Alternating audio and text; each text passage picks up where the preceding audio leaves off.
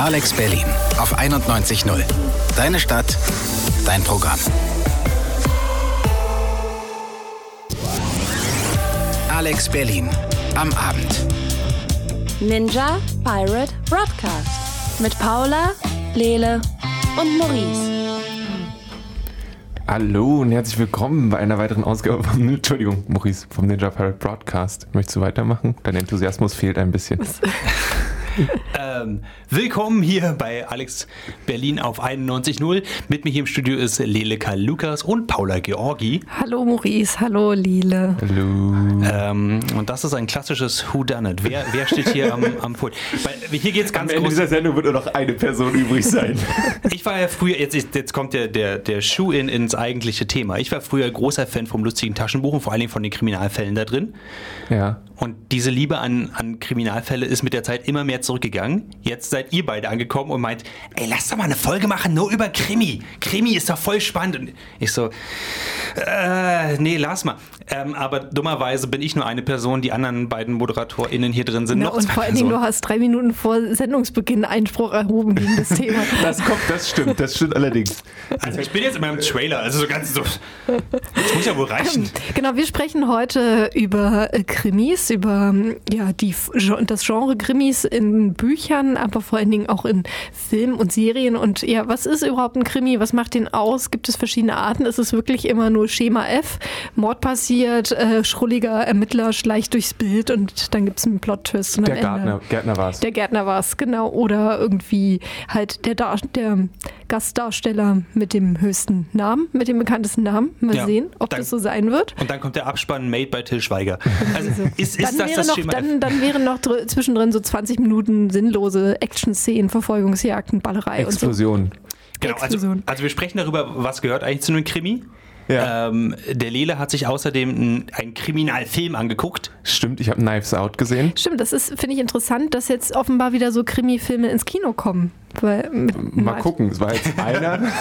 Naja, aber es gibt ja auch zum Beispiel die neue Verfilmung vom äh, Mord im Orient Express. aber die ist jetzt auch schon wieder zwei Jahre alt, Achso, oder? okay, ich dachte, die ist neu. Nee, die Nee. ist relativ alt tatsächlich. Okay. Die hat- Naja, im, Dieser künstliche Schnurrbart hat Ich- schon wieder ein paar Jahre auf dem Buckel. im Vergleich zur, äh, zur ersten richtig guten Verfilmung ist er Ja, können wir ja später. Aber ähm, ich denke, Maurice, du hast gesagt, du hast mit lustigen Taschenbüchern angefangen und dann ist ja wahrscheinlich, ist, die waren alle mal Detektiv. Ich habe immer Mickey als Detektiv am meisten vor Augen. Im Mickey Mouse Heft gab es deswegen auch immer Detektivlupen dazu und so. Und die, die Accessoires, die man das Detektivset, das Spionset und so weiter und so fort. Genau, und wenn man dem entwachsen ist, ist man zu drei Fragezeichen übergegangen. Ja, Oder wenn man die, uncool die war, habe ich noch gar nicht gedacht. Ja, die drei, Die drei stimmt. Fragezeichen habe ich noch gar nicht Seid ihr mit den drei Fragezeichen aufgewachsen? Was seid ihr so für welche? Äh, ja, im, immer noch. Also äh, äh, Spotify sagt mir, mein, mein meistgehörter Künstler äh, aus dem Jahr 2019 ist weiterhin drei Fragezeichen. Okay, spannend. Alfred Hitchcock, also. Ich bin äh, nie. Nein, also ich nicht. Hm? Ich hatte die Knickerbocker-Bande Ja, das merkt man. Wow. und äh, ja, aber ähm, ich habe das nur letztens bei meinem, bei meinem Cousin beobachtet, der hat sich auch geweigert, schlafen zu gehen, wenn nicht drei Fragezeichen Kids liefen. Ja, ich bin damit auch gar nicht aufgewachsen. Ich habe halt dann die Bücher gelesen. Das ist, halt- bin halt ich. Ne? Ich lese so die Bücher zu den Sachen. Aber es ist wieder Ähm, TKKG stattdessen oder so? Nee, TKG, nee. Also an. Ich bin halt. Ah, Paula, ich bin, sympathisch. ich bin halt äh, Bibi Blocksberg, Benjamin Blümchen, Bibi und Tina. Das bin ich. Mussten die auch mal Kriminalfälle lösen? Sind da auch mal schlimme Dinge passiert? Ja, ab und zu. Benjamin war schon unter anderem Detektiv. Und auch mal Polizist. Also Ah. das äh, schon. Also es gab da schon mal Sachen Alright. aufzuklären. Alarm für Elefant 1, äh, 911, ja. Genau, also äh, da merkt man mal, wenn man anfängt zu überlegen, da fallen einem tatsächlich viele große äh, Namen und Franchises ein. Und was auf jeden Fall den Krimi auszeichnet oder erfolgreichen Krimi, dass das oft Serien sind. Also die drei Fragezeichen, eine Endlos-Krimiserie, der Tatort, ähm, tja, die immer, ich glaube, schon noch die erfolgreichste deutsche Eigenproduktion oder Eigenproduktion, die im deutschen Fernsehen läuft. Auch seit über 40 Jahren, glaube ich, ähm, auch mittlerweile. Ähm, dann haben wir jetzt über Sachen gesprochen wie, mir fällt noch sowas ein wie Mord ist ihr Hobby. Da gibt es auch ungefähr 50 Staffeln von. Mhm. Detective Conan. Ja. Ja, die so lange läuft, dass der Mensch äh, eigentlich schon wieder normal gealtert sein müsste, obwohl er eigentlich als Kind zusammengeschrumpft worden ist. Ja, es ist ja auch ein Wunder, dass die Sprecher von den drei Fragezeichen immer noch so klingen, als ob sie zwölf wären. Ja, das stimmt allerdings. Sind die nicht auch im College inzwischen? Was auch, naja, eigentlich Sie könnten sie, klingen auch schon schon. ein bisschen älter mittlerweile, finde ich. Ja, also so viele Sachen äh, und eben, wir haben es ja eben angesprochen, Mord im Orient Express, Agatha Christie, die hat ja auch am laufenden Band Kriminalserien, Romane produziert, vor allen Dingen mit den Ermittlern Hercule Poirot und Miss Marple. Also es war irgendwie, ist irgendwie immer wichtig, dass man immer wieder so einen beständigen, stetigen Teil hat in so einem Krimi, wie halt einen Ermittler, Ermittlerin, die man halt kennt, vielleicht ein bisschen schrullig ist und so weiter. Ja. Lelo, du hast ein bisschen recherchiert. Genau, das machen wir gleich. Ach so, Erstmal okay, habe ich hier, ich habe vor einer Weile eine, ein Album gefunden, was gefüllt war mit, ähm, Italien, von den, mit den Soundtracks von italienischen Polizistenfilmen aus lang vergangenen Tagen. Und ich dachte mir, was wäre denn besserer Einstieg in diese Sendung als ein Song, der heißt Blazing Magnum? Und der klingt genau Magnum ist der auch. Kriminalfälle. Der klingt genauso, wie wir das haben wollen. Ihr hört den Ninja Pilot Broadcast bei Alex Berlin auf der 91.0. Heute geht es um Kriminalstücke. Und ähm, ich habe mir ein bisschen angeguckt, wie das historisch zustande gekommen ist. Und was ich sehr cool fand, ist, dass eine der ersten Beschreibungen, die ich so gefunden habe, war äh, von Schiller. Dass äh, Friedrich Schiller ein Krimi, also äh, quasi ein Proto-Krimi gemacht hat, weil die damals einfach nur, ähm, genauso wie diverse Anwälte, die das anonym gemacht haben, ganz sachlich beschrieben haben, was eigentlich bei diesem Kriminalfall passiert ist. Also die haben einfach die Gerichtsverhandlungen beschrieben, ohne dass so wirklich was Fiktives dabei war oder so. Also das, was wir heute als True Crime bezeichnen. Genau. Also Richterin Barbara Salusch wäre genau sowas gewesen. Genau so. Eine schillereske Sendung, wenn man so möchte. Du hast es erfasst. Ähm, und dann kam 1841 Edgar Allan Poe, dem wir irgendwie relativ viel verdanken, was so diese Sachen angeht, mit dem Doppelmord in der Rue Morgue, der äh, damit das, das Genre so ein bisschen begründet hat. Und ähm, Und ich finde auch schon bei Edgar Allan Poe ist immer so mein Eindruck, auf der einen Seite Krimi und Detektiv, auf der anderen Seite aber auch so ein bisschen halt dieses Schauer, Horrormäßige Schauergeschichten. Er genau. verbindet da so zwei Genres irgendwie schon. bei Edgar Allan Poe kann man, glaube ich, ganz viele dieser Art von Sendungen anfangen. Da könnten wir auch eine Sendung anfangen, die mit Short Stories zu tun hat, mit Kurzgeschichten. Ähm, aber wir bleiben jetzt mal bei den Krimis. Ähm, wichtig ist dann auch, dass er halt einen Detektiv hatte. Ja. ähm, einen sehr bekannten. Und das ist dann auch was, was sich so ein bisschen durchgezogen hat, als dann in den 90er, 90 20ern Agatha Christie angefangen hat oder Dorothy L. Sayers, dass die immer, dass der Detektiv ähm, immer aus einer höheren Schicht kommt. Also es ist, der Detektiv kann sich das leisten, Detektivarbeit nebenbei zu machen. Äh, zum Beispiel bei Sayers ist es Lord Peter Wimsey und der hat halt genug Geld, um nebenbei noch irgendwelche Kriminalfälle zu lösen, weil er sich keine Sorgen machen muss um seinen Broterwerb, was ja bei Holmes genauso ist, der dann ja auch Ja, irgendwann genau. dazu kommt. Und was fällt uns an der Stelle auf? Es ist sehr äh, britisch geprägt, dieses Genre. Das stimmt allerdings. So. Die Amerikaner sind irgendwann dazu gekommen, all- bei den hard-boiled Crime-Sachen, wenn dann der rauchende, trinkende Dude vorbeikommt, der dann auch, wo dann das auch okay wird langsam, wenn der Mensch, der den Fall auflöst, auch Morde, also auch Leute umbringt. Also Ja. wo das dann irgendwie so ein, ja, das halt, das muss man halt machen. So. Klar, wenn man so ein harter Knochen ist und 18.000 Zigaretten am Tag raucht und die ganze Zeit innere Monologe führt, ich muss schnell nachdenken. Hm, könnte es gewesen sein? Sie hat Beine, die von unten anfangen oder die im Torso aufhören. Genau so. Das, da war zum Beispiel Raymond Chandler ist da, da ein großes Beispiel für. Und generell, was ich super spannend fand als ähm, Kriterium, was sich irgendwann rausgestellt hat, eben für diese älteren Krimis, ist, dass die Lesenden selbst in der Lage sein sollten, den Fall zu lösen. Also irgendwann wurde klar, wir machen hier nichts Übernatürliches. Wir holen nicht irgendwo plötzlich einen Evil Twin, einen bösen Zwilling irgendwie aus einer Schublade und der war es dann, sondern es muss irgendwie logisch nachvollziehbar sein, warum das so passiert ist, wie es passiert ist. Wobei es dann natürlich, also da gibt es ja, da sind wir schon so bei verschiedenen Formen ne, des Krimis. Einmal die, dass man bis zum Schluss die Spannung hat, wer ist es? So.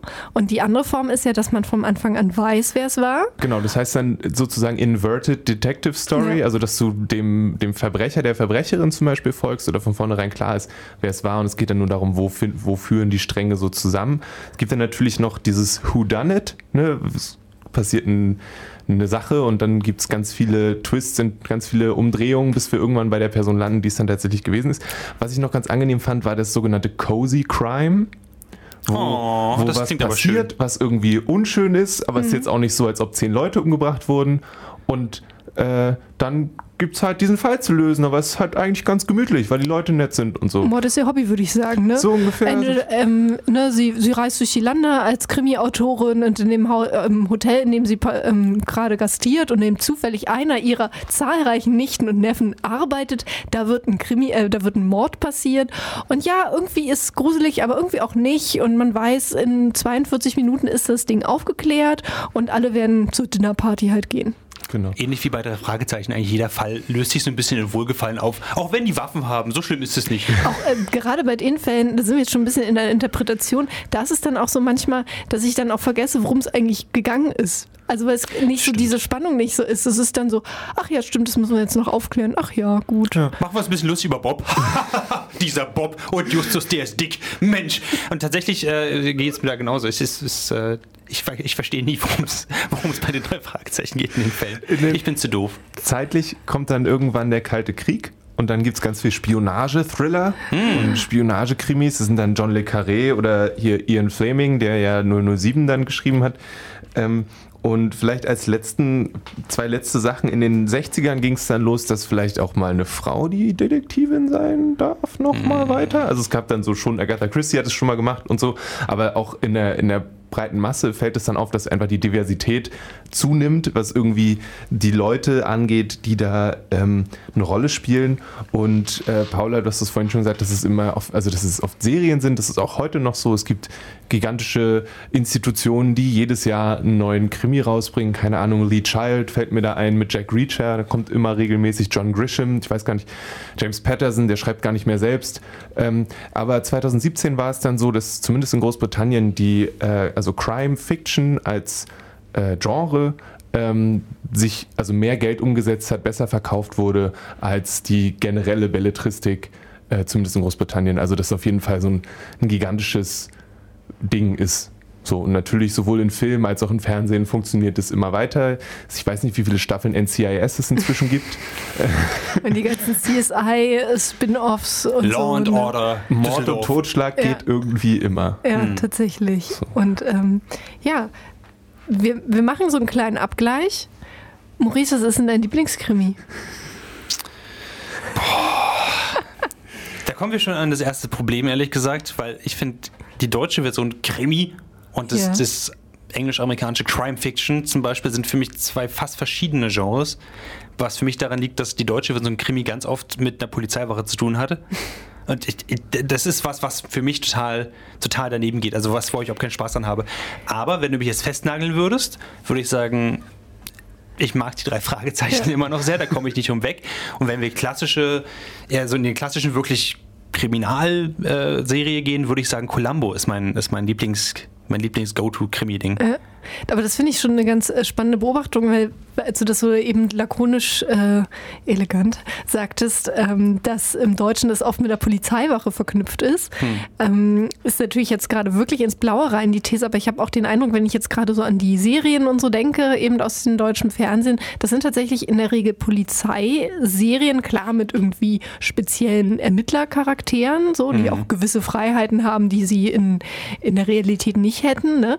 Aber im Amer angloamerikanischen Raum, bis auf jetzt zu CSI und so, ähm, haben wir dann mehr die Detektive, also wie eben von Miss Marple, Hercule Poirot, Sherlock Holmes und so weiter. Ne? Das sind ja eher dann so die Privatermittler. Mir fällt die jetzt dann gar kein... quasi mit der Polizei zusammenarbeiten, aber eigentlich, wo die Polizei immer sagt, ach, Ja. der schon wieder, scheiße, Mann. ich Ja, muss da an genau. Psych denken zum Beispiel, Ja. die ja eigentlich ihr eigenes Ding machen die ganze Zeit und der Polizist ist immer so, ah, oh, ist schon wieder der Dude, der so Ja, tut, als ob er irgendwie hell sehen konnte. Also es ist ganz So. spannend, dass das da in diesem Raum versucht wird, so ein bisschen mehr loszulösen, auch tatsächlich vom, von dieser Polizeistruktur. Ich meine, mehr so im Detektive Deutschen gibt es so. dann ja zum Beispiel den Tatortreiniger, der schon, wo man sich dann wahrscheinlich streiten kann, weil es auch von jeder Folge wieder anders ist, aber der jetzt nicht explizit bei der Polizei angestellt ist, sondern davon so ein bisschen losgelöst ist. Hm. Und ich meine, die drei Fragezeichen haben auch einen Kontakt in der Polizei, der ihnen immer Inspektor wieder den. Hintern, rett, den Hintern rettet, wenn es dann mal doch zu ernst wird. Mhm. Aber sie sind ja jetzt nicht Teil der Polizei, so richtig, oder? Um, oh ja, aber um fair zu sein, ich meine, das ist auch keine deutsche Geschichte, die kommt ja aus Rocky Beach. Das ist ja.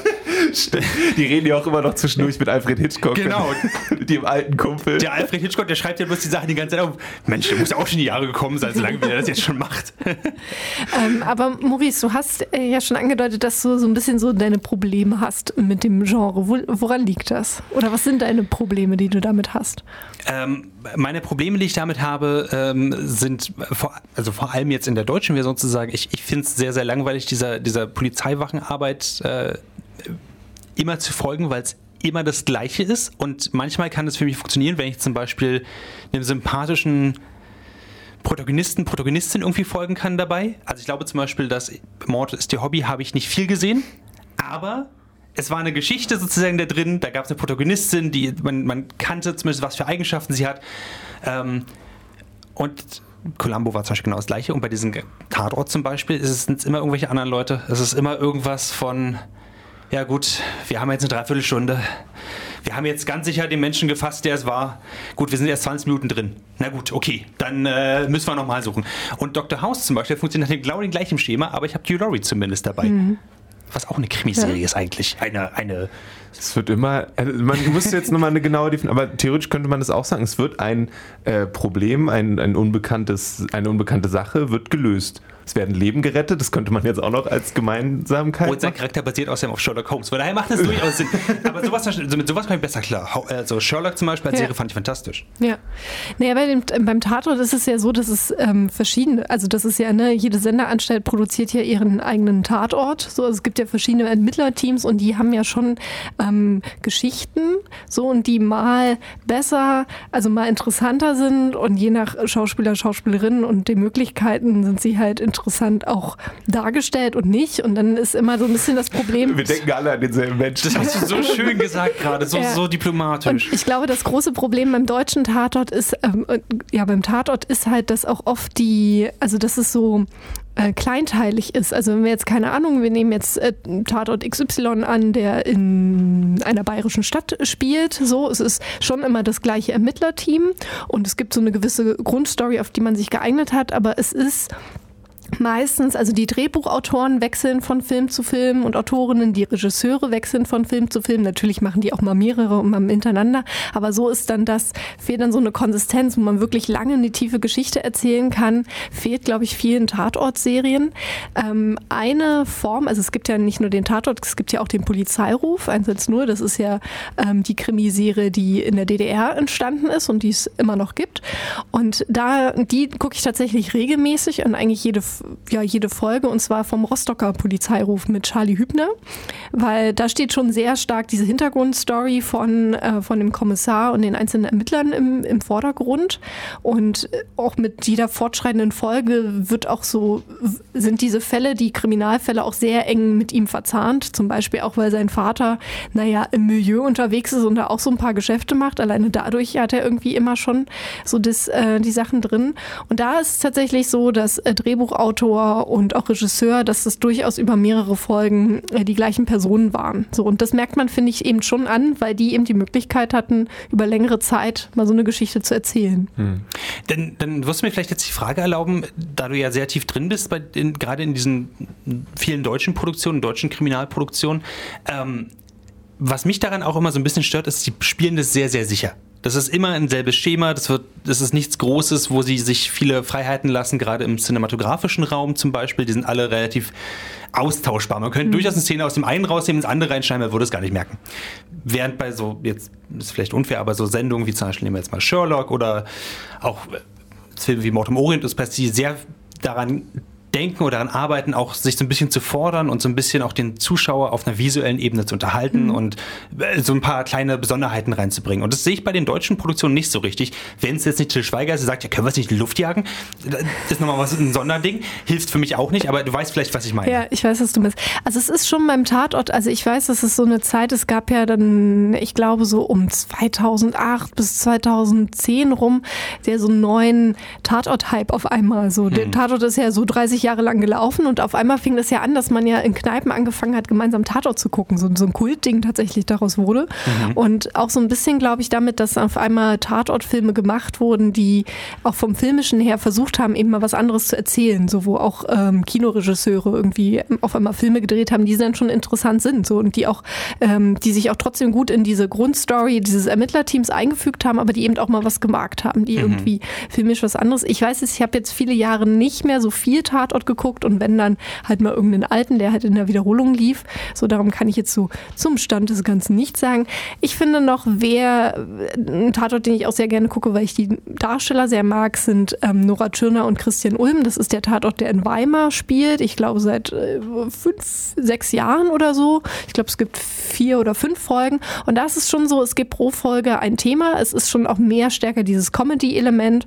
Und man merkt da auch vom Filmischen her, dass er definitiv eben nicht einfach nur ein Polizeiauto gefilmt wird und so, sondern schon das Setdesign ähm, sehr gut gemacht ist und sehr passend zu dem Fall und so ein bisschen freakiger gemacht wird und so.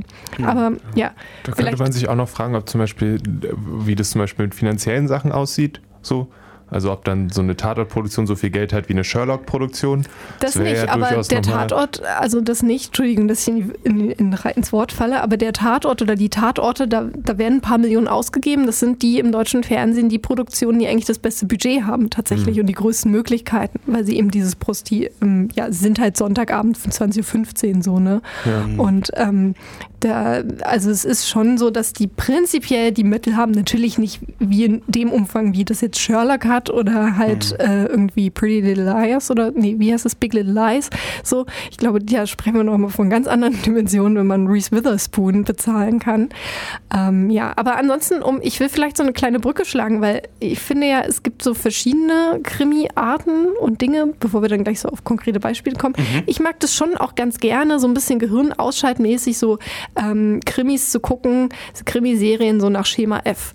Also tatsächlich eben äh, Mord ist ihr Hobby, Madlock, Inspector Barnaby, Psych, so, Aber die nach so einem gewissen Schema F funktionieren. In 45 Minuten wird das Ding geklärt und ähm, man kann so ein bisschen auch darüber nachdenken, je nachdem, ob klar ist, am Anfang, wer der Mörder ist oder nicht, kann man so ein bisschen seine grauen Zellen anspringen und dann ist ja irgendwie ja, es ist ja auch cool. Also zum Beispiel Monk ist natürlich eine sehr gute Krimiserie, weil dieser Charakter wahnsinnig spannend ist und die Geschichte, die erzählt wird über ihn und wie ähm, er auch gespielt wird, der Monk.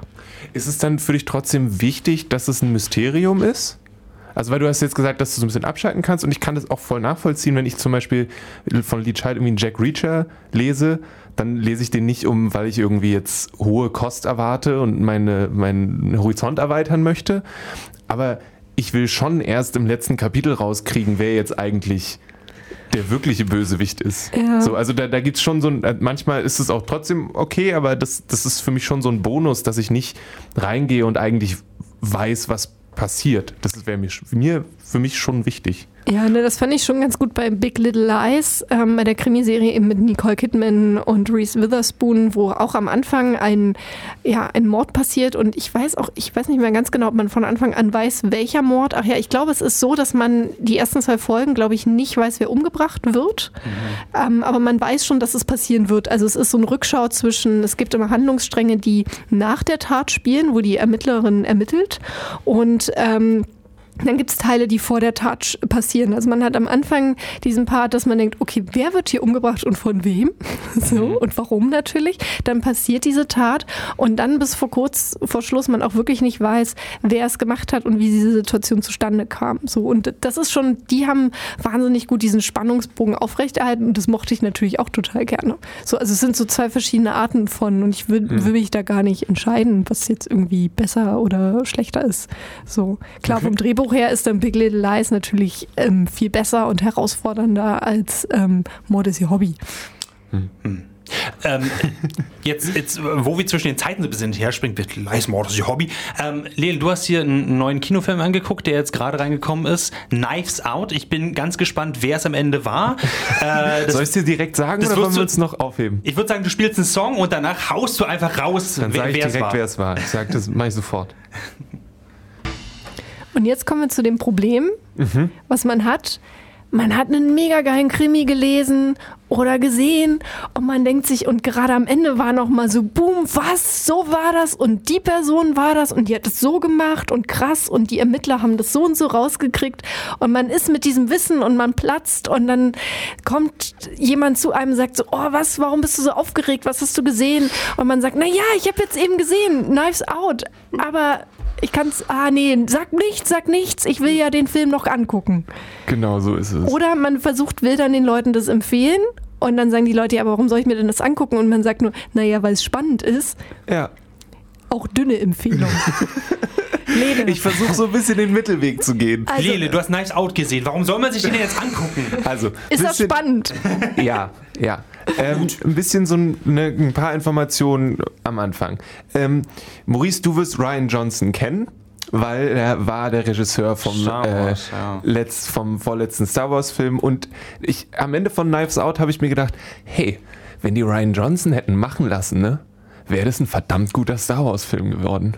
Weil Knives Out hat keine Story-Probleme, also der Plot funktioniert von vorne bis hinten. Das ist schön. So, die Charaktere haben, kriegen alle Platz, ihr Ding zu tun und sie sind alles eigene Persönlichkeiten, die du auseinanderhalten kannst, wo du auch also Handlungen nachvollziehen kannst und so weiter und so fort. Und es funktioniert einfach. Und Also- Luke Skywalker kommt nicht drin vor. Also ja, okay, Kleinigkeiten. Du hast kein Mark Hamill, verdammt. ähm, als, als jemand, der jetzt Ryan Johnson halt vor allem aus den Star Wars-Dingern kennt, nehme ich einfach mal an, es wird Twists geben an jeder Ecke und ich kriege einen Schleudertrauma am Ende, wenn ich da Du, durchgekommen kein bin. Schleudertrauma, nein. Aber Ähm, Lede, beschreib doch mal, also ich habe jetzt nur den Titel gehört und dass es ein Star Wars-Regisseur gedreht hat und dass es spannend ist, aber ähm, Worum geht's? Welch, genau, welche Schauspieler, in welcher Zeit ist es? Ist es real? Ist es äh, Wie was? viele Also es Messer ist- werden jetzt rausgeholt? ja, Also, folgende Situation. Christopher Plummer spielt den alten, äh, den Familienpatriarchen. So. Und ähm, hat äh, zur Familie zu seinem Geburtstag eingeladen und äh, ein paar Tage später ist er tot.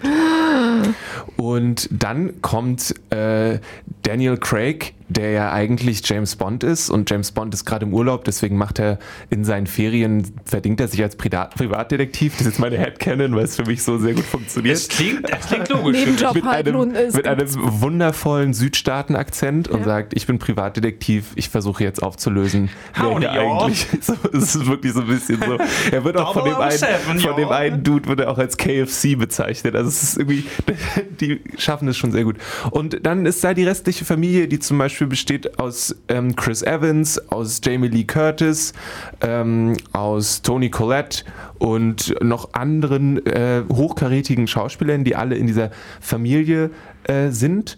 Und ähm, ich glaube, so viel kann ich verraten. Es wird relativ schnell klar, dass die alle nicht, also sie haben, hätten alle einen guten Grund, irgendwie den Vater aus dem Weg zu räumen.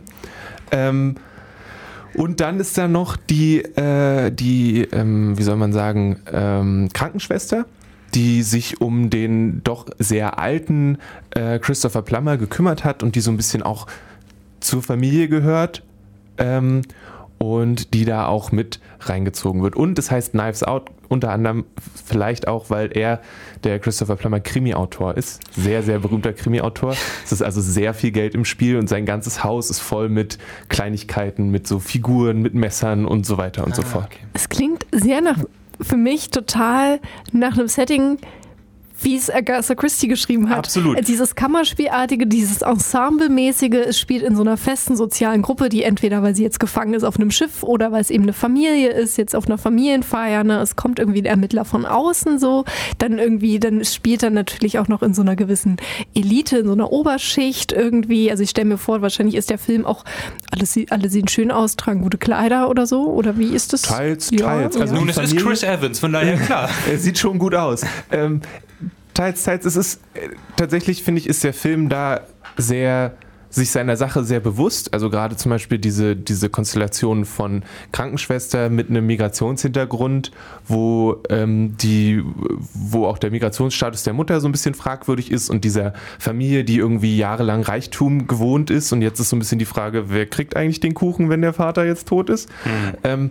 und da gibt's schon, da, damit wird schon auch gespielt. So auch dieses, ah Mensch, du gehörst doch zur Familie. Na, erzähl doch mal, wie war das denn, als du damals über die Grenze gekommen bist und so, wo man so ein bisschen so, äh, mhm. und auch ähm, jedes Mal, wenn sie, wenn die Krankenschwester beschrieben wird, kommt sie aus einem anderen Land. Also immer wenn eine von der Person dieser Familie sagt, ja, die äh, Krankenschwester aus Puerto Rico und das nächste Mal die brasilianische Krankenschwester und so. Und da sind schon, da sind so Kleinigkeiten drin, die einfach sehr, sehr gut funktionieren und die das mhm. auch lebendig machen. Also da ist niemand, der keinen Dreck am Stecken hat oder so. Okay, Lele, du hast jetzt gesagt, du willst jetzt nicht unbedingt verraten, wer jetzt am Ende es getan hat und du willst auch nicht die großen Twist verraten oder ob es einen gibt. Du, du spielst deine Karten ganz schön nah an der Brust, muss ich mal sagen, ja. Aber jetzt, aber jetzt verrat uns doch wenigstens mal was über den, über den Ton des Films. Also ich meine, wie kommt jetzt Daniel Craig dazu rauszufinden, wer es ist? Führt er Interviews, holt er ein Cluedo-Spiel heraus und, und hofft, dass jemand verplappert sich, gibt es Explosionen und Till Schweiger kommt um die Ecke und sagt, ja, sag doch mal, wer war. Ähm, auch wichtig, gibt es ein Reenactment. Das ist ja auch bei Agatha Christie mal groß ähm, gewesen. Das ist dann der Detektiv, Pyro hat ja mal alle zusammengerufen und hat dann sozusagen die Situation nochmal nacherzählt. Ah ja, da wird er mit dem Dazu sage ich nichts. Ähm, was äh, du hast so viele Fragen gestellt. Also ist es das Cluedo-Spiel? Der, der Ton, nein. nein, der Ton des Films. Der Ton ist, ähm, es gibt Witze, die landen eigentlich immer und ähm, finde ich zumindest, aber es ist nie, also es ist immer noch ein Mordfall. Also es bewegt sich nie von, diesen, von dieser ernsten Situation krass weg. Es gibt keine Explosion, es wird nicht plötzlich zu einem äh, heiß, zu irgendwelchen, ja, es gibt keine Explosion. Punkt. Ähm, Äh, Daniel Craig kommt Frage, dazu, Craig weil er von einer unbekannten Person einen Brief bekommt, wo Geld drin ist und er soll diesen Kriminalfall auflösen. Wir laden Sie ein als Zauberer an der Schule für. Und es gibt die, die Szene gibt es auch im Trailer, das ist eigentlich sehr angenehm. Ähm, wie er im Hintergrund sitzt und sich dann langsam in das Verhör einmischt und nochmal Fragen stellt. Und äh, wie auch die, es ist, man lernt die Charaktere quasi kennen damit, wie sie auf ihn reagieren. Mhm. Und die erste ist, ja, ich habe den, äh, ich habe einen Tweet über einen New Yorker Artikel über dich gesehen du bist doch berühmt. Und die nächste sagt, ich habe den New Yorker Artikel über dich gesehen, äh, gelesen. So, und dadurch wird so ein bisschen, werden auch die Charaktere äh, dargestellt und sind damit auch sehr aktuell. Also es gibt einen, von dem einen, der Sohn, der wird von allen als Right-Wing Troll bezeichnet. Und die werfen sich dann auch so Begriffe hin und her und so weiter. Es ist ein sehr aktueller Film, aber es ist ja, genau. Und das macht er auch sehr gut. Also es ist nie so, dass man denkt, ja, okay, komm, jetzt hör auf mit deinem politischen was auch immer. Aber also er hat eine klare Meinung, aber die trägt er nicht so auf einer großen Fahne und steckt sie dir in den Mund, bis du nicht mehr reden kannst. Hat er denn ähm, das Potenzial, auch so ein Krimi-Klassiker-Film zu werden, wie eben äh, Mord im Orient Express oder ähm, Der Tod auf dem Nil, ein großes starbesetztes Ensemble, habe ich gehört, Toni Collette ja. und, äh, und so weiter. Ne? Ähm, und dann irgendwie interessant gefilmt, wo du sagst, mit Raffinesse erzählt. Also ich denke schon, weil ich meine, also der Film hat 40 Millionen Dollar gekostet und hat mhm. ist am Ende November in die Kinos gekommen in den USA. Ich könnte mir vorstellen, dass er immer noch läuft, weil bis jetzt hat er 267 Millionen weltweit eingespielt. Mhm. Läuft also. Mhm. Ähm, und ist auch, was, wo ich mehrere Sachen drüber gelesen habe, dass es ein klarer Film ist, der so durch Word of Mouth funktioniert. Mhm. So, also die jetzt nicht mehr Werbung gemacht haben oder, sondern einfach es ist dieses, hey, ich habe diesen Film gesehen, guck ihn dir an. Das, was ich jetzt quasi auch mache. Ja. Weil, und ich glaube schon, dass er in seinen Momenten äh, auch, ich würde mir den auch voll gerne nochmal angucken, einfach um zu sehen, hey, kann ich, kann ich den Fall auch selber lösen, wenn ich jetzt mit mehr Wissen da dabei bin? Ähm, genau. Das, das interessiert mich jetzt nämlich, Lene. Du saßt ja dann in, in, dem Kinosessel. Hast du mitgeraten? Hast du gesagt, okay, ich bin jetzt Daniel Craig und ich glaube, Person XY war es? Oder war es so, dass du, dass du sagst, das ist ja überhaupt nicht rauszufinden, weil am Ende war es ein Zauberer? Ähm, immer sagen ein Zauberer, nicht der Zauberer, sonst weiß jeder, wovon du redest. äh, so wie der Film das macht, so wie der Film seine Geschichte aufzieht, mit den Wendungen, die es gibt, ähm, war ich dazu nicht in der Lage zu sagen, der war's oder die war's. Ähm, und habe auf jeden Fall mitgeführt. Ich hatte Vermutungen, ähm, aber was der Film macht, ist, dass er langsam immer mehr Schichten wegnimmt. Und ich natürlich auch immer mehr weiß, je mehr Daniel Craig auch weiß. Und ich bin eigentlich so ein bisschen mit ihm auf einer Ebene. Und weil ich jetzt nicht klüger bin als Daniel Craig in diesem Film, sonst Er weiß ist ich nicht so genau. 007, von daher ist das schwierig. Da sprichst du einen interessanten Punkt an, weil ähm, auch über generell, wie funktionieren Krimis, wie wird erzählt. Das ist ja immer das Spannende, ob wir als Leser, als Zuschauer, wissen wir das Gleiche wie beispielsweise der Detektiv, haben wir genau das gleiche Wissen, haben wir mehr Wissen, haben wir, hat der Erzähler auch mehr Wissen als wir. Das ist ja gerade beim Genre Krimi total interessant. So hat man wirklich die Chance, äh, das mitzu ähm, auseinanderzudröseln, das mitzuraten, oder wird halt am Ende auf einmal nochmal was präsentiert, was wir, was wir nicht wissen konnten, was uns der allwissende Erzähler ähm, präsentiert hat. Ist es in dem Fall so, äh, dass wir so den gleichen Stand haben wie Daniel Craig? Nicht ganz. Also äh, es gibt schon Sachen, die ich als zuschauende Person weiß, die er nicht weiß. Achso, das gibt es natürlich auch, das dass man auch mehr weiß so klar. als Also genau. ich, ich weiß, aber es ist, ähm, ich, es ist super schwierig, das zu sagen, ohne weiter einzusteigen, warum es so Okay. ist. Und das möchte ich eigentlich nicht. Das ist fair. Für mich war es so, ich, für mich ist es immer eine gute Messlatte. Ich habe da gesessen und ich habe mich während des Films nicht bewegt. Ich musste mich nicht anders hinsetzen. Ich hatte nie einen Moment, wo ich gedacht habe, oh, meine Beine tun weh, ich muss mich mal hier, sondern ich war einfach gebannt dabei und habe jetzt war, bin nicht rausgefallen an irgendeinem Zeitpunkt. Deine Beine sind eingeschlafen dabei sozusagen. Also Okay. das ist für mich immer ein gutes, ein gutes, eine gute Messlatte, wenn ich zwischendurch mal so woanders hingeguckt habe oder gedacht habe, ah, wie spät ist es eigentlich, dann kann der Film nicht so gut gewesen sein. Und das war in dem Fall auf jeden Fall nicht so. Du hast also mitgefiebert und die ganze Zeit überlegt, war es der oder, oder die Genau. oder der. Und ich möchte, dass ihr euch alle den Film anguckt, damit wir danach gemeinsam drüber reden können Du nochmal. hast ihn so geguckt, wie ich Mord im Orient Express geguckt habe, nämlich jedes Mal, wenn ein neuer Charakter aufkommt, sagt, ah, bestimmt was der. Und wenn der nächste, in der nächsten Szene war, ah, bestimmt was der. Am Ende hatte ich recht. äh, aber gut, du hast hier Knives Out angeguckt. Äh, der Film ist bestimmt noch ein paar Wochen in den Kinos. Genau, der ist auch in äh, Berlin oder in, in Deutschland, sagen wir es so, ist er erst Anfang Januar in die Kinos gekommen. Äh, Von daher läuft er hoffentlich noch eine Weile und ich möchte ihn euch herzlich ans Herz legen, wenn ihr gerne Krimis guckt und äh, wenn da irgendein Schauspieler dabei ist, den ihr äh, mögt. Und guckt euch auch ohne Probleme den Trailer an. Der Trailer gibt euch ein gutes Gefühl davon, wie der Film ist und verrät dabei aber eigentlich nichts.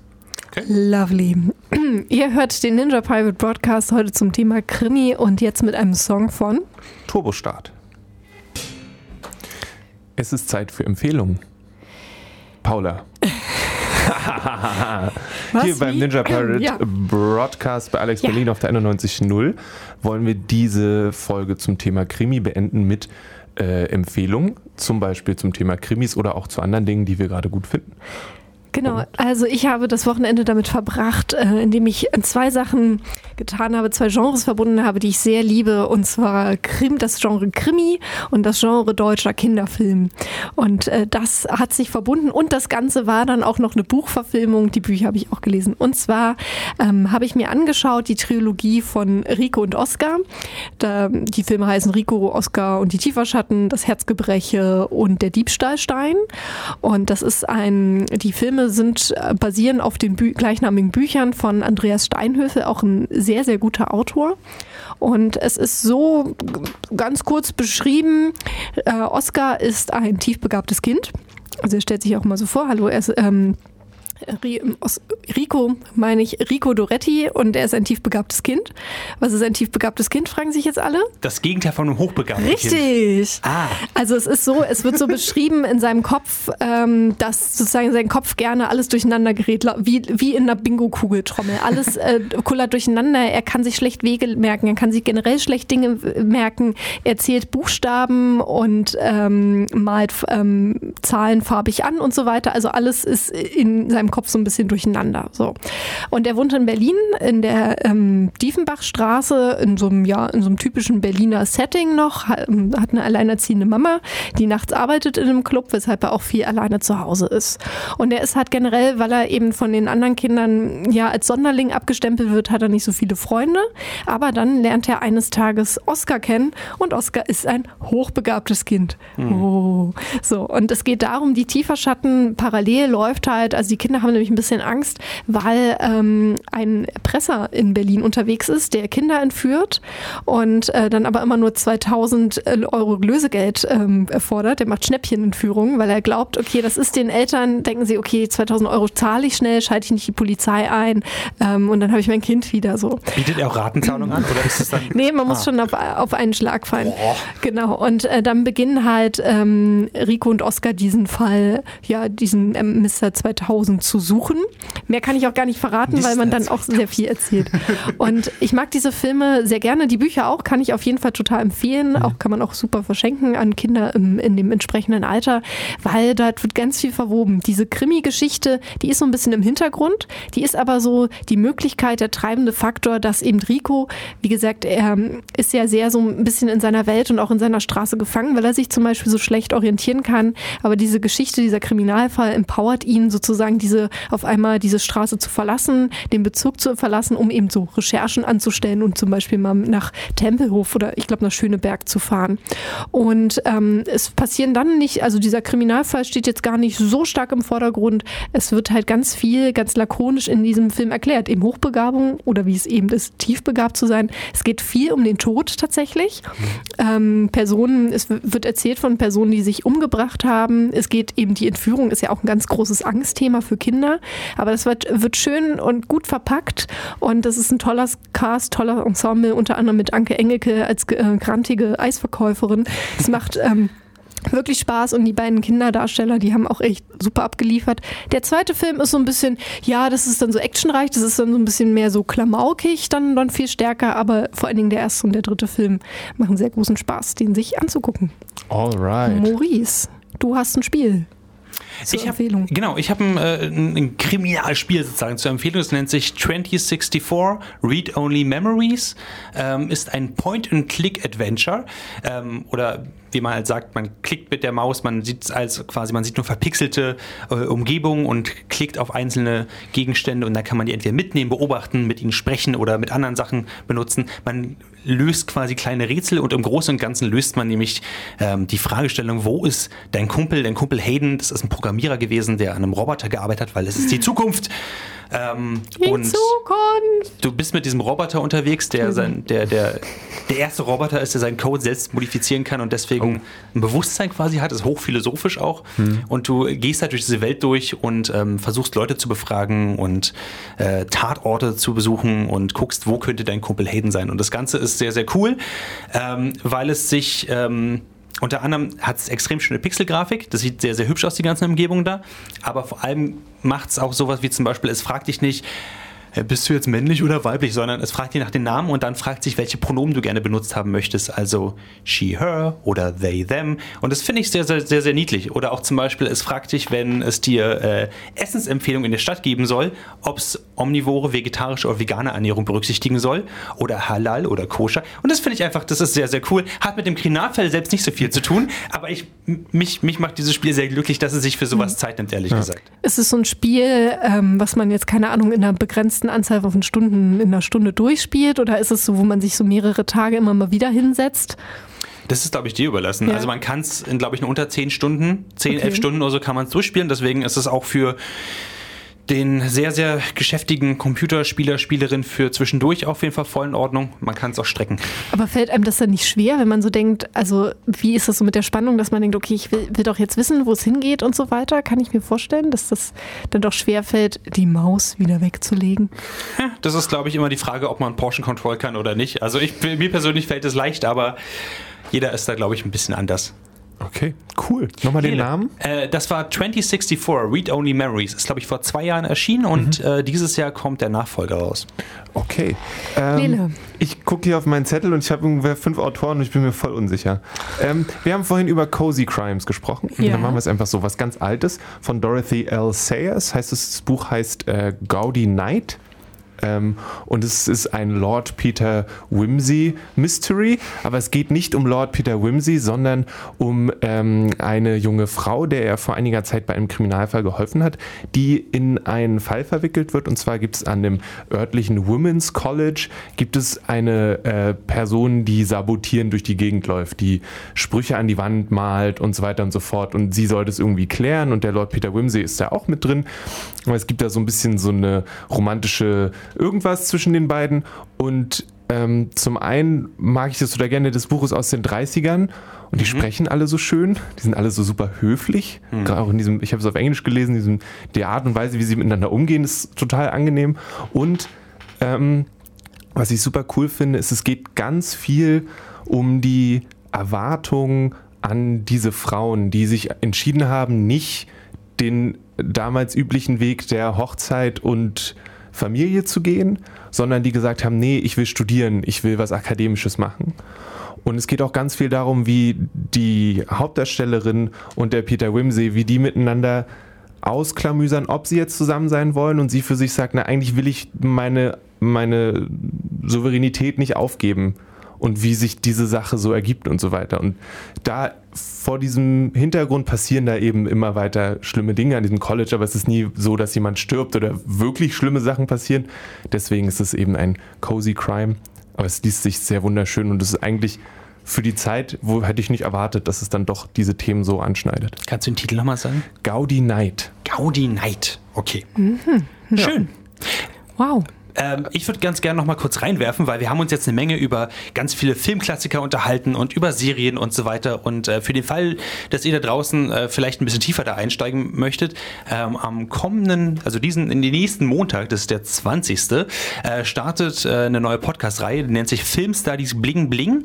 Ähm, und abgesehen davon, dass der Name extrem genial ist, äh, richtet sich das Ganze unter anderem an äh, Studierende und Doktoranden und Postdocs der, der Film Studies, aber auch Medienwissenschaften und so weiter. Ähm, ähm, und wenn ihr das sucht auf Spotify, Apple Podcast, werdet ihr es auf jeden Fall herausfinden. Das wird unter anderem äh, von der Filmuniversität Babelsberg, Konrad Wolf, ähm, mit unterstützt. Und das Ganze wird äh, von Dr. Anna Luise Kiss, glaube ich, äh, ausgestattet und die interviewt Leute und unterhält sich unter anderem über sowas wie zum Beispiel Filmklassiker und hat halt dann Interviews mit äh, Leuten von der Filmuniversität Zürich oder äh, Austin, Texas und so und spricht mit denen einfach darüber, wie das Ganze aussieht und wie man verschiedene, ähm, wie der aktuelle Stand ist. Es gibt auch zum Beispiel Buchempfehlungen. Deswegen, falls euch das heute gefallen hat, hier, äh, hört da auf jeden Fall auch mal rein. Aber hört auch bei unserem Podcast rein. Ich wollte gerade sagen, oder äh, ihr verlasst diesen Feed hier gar nicht, wenn ihr uns zum Beispiel als Podcast-Feed schon hört. Ähm, oder ihr geht einfach mal auf unsere Website, die heißt www.dragonseateverything.com also Drachen essen alles. Und dort findet ihr ganz viele Podcasts. Wir haben auch noch einen Interview-Podcast mit Musikern. Ihr habt noch das Nerd-Feuilleton äh, beispielsweise am Start und wir haben auch einen queer-feministischen Podcast Stutenbiss. Also schaut da gerne mal vorbei auf www.dragonseateverything. Und hier bei Alex Berlin, also jetzt im Radioprogramm, geht es natürlich auch munter weiter darum, holt euch jetzt noch mal ein Bierchen, macht euch noch ein bisschen Popcorn, legt die Beine hoch und genießt den Freitagabend, würde ich sagen. Genau, und wenn ihr Lust habt, guckt euch mal Clue an, der hat immer unterschiedliche Enden. Ist genau. auch ein guter Krimi. Äh, vielen Dank fürs Zuhören, das war Ninja Pirate Broadcast. Sendeverantwortlich war meiner einer, Maurice Mathieu. Ich bedanke mich äh, an Lele, der Technik gemacht hat, und Paula, die sich 18.000 Folgen von Mord ist Hobby anguckt hat. und heute Abend weitermachen wird. Wo ist die Schreibmaschine? ich kann. One, two, three, ja.